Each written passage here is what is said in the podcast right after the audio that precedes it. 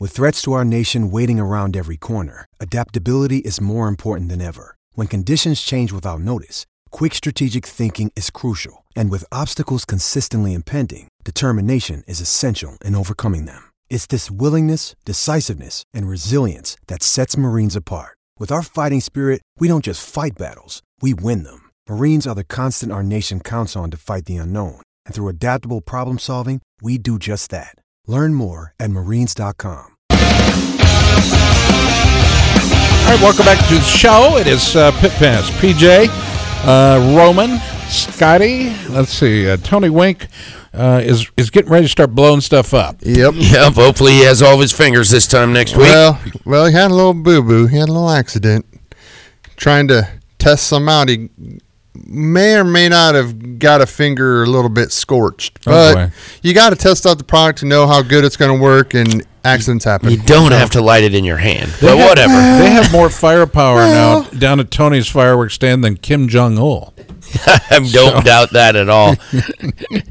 Don't we've been Tony, Tony's doing a big business. I know he is. yeah. actually uh, all things start up on sale tomorrow so he'll start uh, literally um, the sales are on man and there's competition and it's fun this is what he does best Right. And there's going to be four locations. Hmm.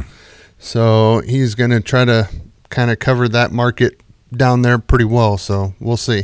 all right let's go to our very next guest if we can i want to thank mark samuels by the way interesting uh, interview as always uh, mackenzie tricker has been on the podium six of the eight rounds so far uh, in the GNCC class, uh, the what what do you call it? The double W WXC XC. Yep. GNCC. Okay, she Women's us- cross country, women's cross country, Grand GNCC. National cross country. Boy, we we love to to name stuff, don't we? Uh, Mackenzie Tricker joins us. Mackenzie, how are you? Good, thanks. How are you? Good, man. Thank you so much for joining us. Almost a good man. Thanks for joining us. Um, let's talk a little bit about the last uh, the last two races in particular. You won them. Um, Yeah. wh- where's it coming from? Um, I'm not really sure. Um, I'd love to. I'd love to know myself, but um, yeah, Ohio, which was um two weeks ago, round seven. Um, that was an absolute muddy mess, but uh, I seemed to do pretty good in those conditions, so I was able to win there. Um, and then just this past weekend in New York, um, complete opposite, dry, rocky, and dusty, and um, I was able to get another win there and, and make it two in a row. So um, with the year, I mean, I've been on the podium a lot, but with some of the bad luck I've been having, it's it's great to um turn the year around now, just before the summer break. Mackenzie, speaking of the bad luck, let's talk about round two and round three. Yeah. Um. So, So round- I, quick question though. Let me get. Yeah. Let me ask this. How do you think round three with getting the DNF affects your championship contention? Um, I think we we still get three drop rounds this year. Um, I think in the past we've got four, but this year they turned the WXC to a pro class, so they made it to three. So, um, I mean, I'm still somewhat in the championship. I've just got to keep winning races. Since uh, Taylor, who's winning, she's got five wins so far this year compared to my two. So, I just got to win some more. Mackenzie Trick, our guest. You're listening to Pit Pass uh, Radio. This portion of our program brought to you by that Fly Lite Hydrogen Racewear. Uh, you've been listening to us tell you about it. Now's a chance for you to check it out. Go to the uh, website or talk to a dealer near you, flyracing.com. It's that BOA system that is what works the magic in the uh, fly racing gear, the Lite Hydrogen line. And I do believe, if, if I'm not wrong, I think I'm I think I'm right. They were the first one with this system to the market. Yeah, they were. and really set the pace, right? Yeah. Abs- Yep. Absolutely, Mackenzie. Which uh, which model you riding? Uh, KTM. We know you're on a KTM. They've got an entire fleet of bikes. Ostensibly, you could be racing. Which one are you killing on? Uh, just a KTM SXF 250. SXF in the woods. Well, but she, she's not just a woods rider. Yeah, yeah. You probably are running motos too, aren't you, Mackenzie? Yeah, yep. Um, She can do it all. yeah, this weekend I'm actually going to race High Point, um, WMX on Friday. Wow, that's big timing. Well, they got some time off, so I would. I, I don't know why you wouldn't. I, I'm curious to see how that goes for you. Um, Yeah. Let's talk about your setup right now. You're down there. Are you at Travelers Rest with everybody else training? Yeah, I'm yeah I'm down in Travelers Rest. Um, I live uh, at one of Randy Hawkins' properties. Um, he's a ex, you know, I think enduro and GNCC champion. Um, he's actually Yamaha based. He has a Yamaha team, but um, he still lets me come and live and hang out with all his riders, and um, yeah, it's it's a good time down here.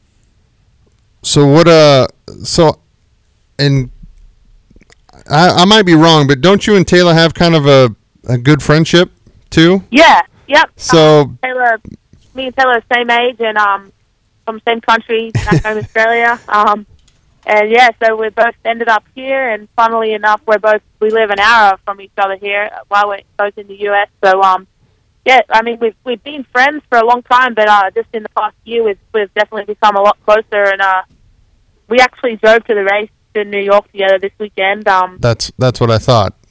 yeah, so I mean it, it's a good time. Um, we don't really talk about racing much. Uh, we joke around about about some of the things that happen. I'll be like, "Oh, the thing you do this," or she'll say that about whatever I did or something. But um, yeah, we just have a pretty good friendship away from the track. And uh, when it comes racing, I mean, you, we try to look out for each other. I'm sure. I mean, I don't want to Yeah, to hurt result or anything, but at the same time, this is both our living. So, and I mean, I'm sure she would say the same thing.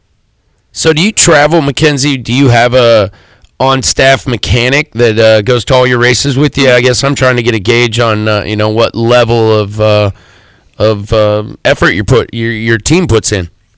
Yeah, um, yeah, I have a mechanic, uh, Woody Bramlett. He, he actually lives just about uh, north of Atlanta, so about four hours from me. Um, and he goes to all the national enduros and GNCC races, um, and he takes my bike to all of those also.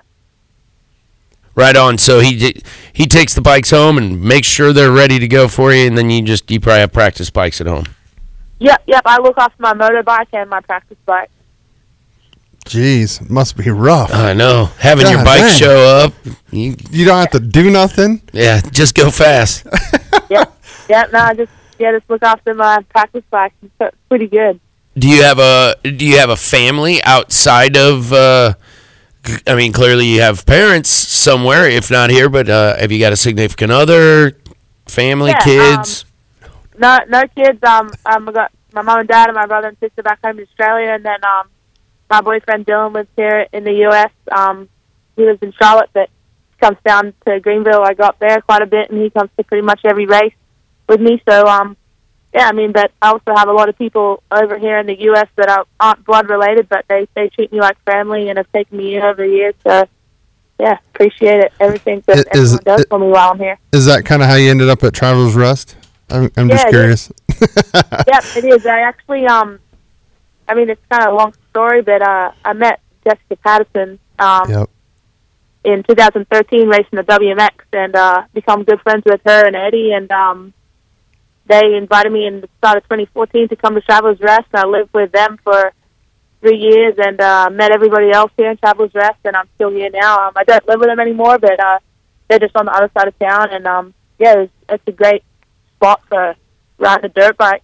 Well, and it looks to me because I mean I, I follow you guys because I'm I, I, I'll be honest with you I, I'm really enthralled with everything that you guys do, and I'm really um, I don't know what's the word I want to say, but you know I'm really pumped and I, I'm really excited to watch you guys you know kind of grow and and get this thing off the you know off the ground. And and with what Jessica's doing down there and running the cars running more you know MX training and then having some track stuff going on it looks like it could be just popping up another big training area Yeah, I mean it, it's already it's really big for off road around here. Um, there's some motor riders that uh, if you race off road, I think South Carolina, North Carolina, and all that all around here is a great spot. Um, and then obviously now Jess has the track here in Travelers Rest, and and they've been doing a pretty good job and um, pushing for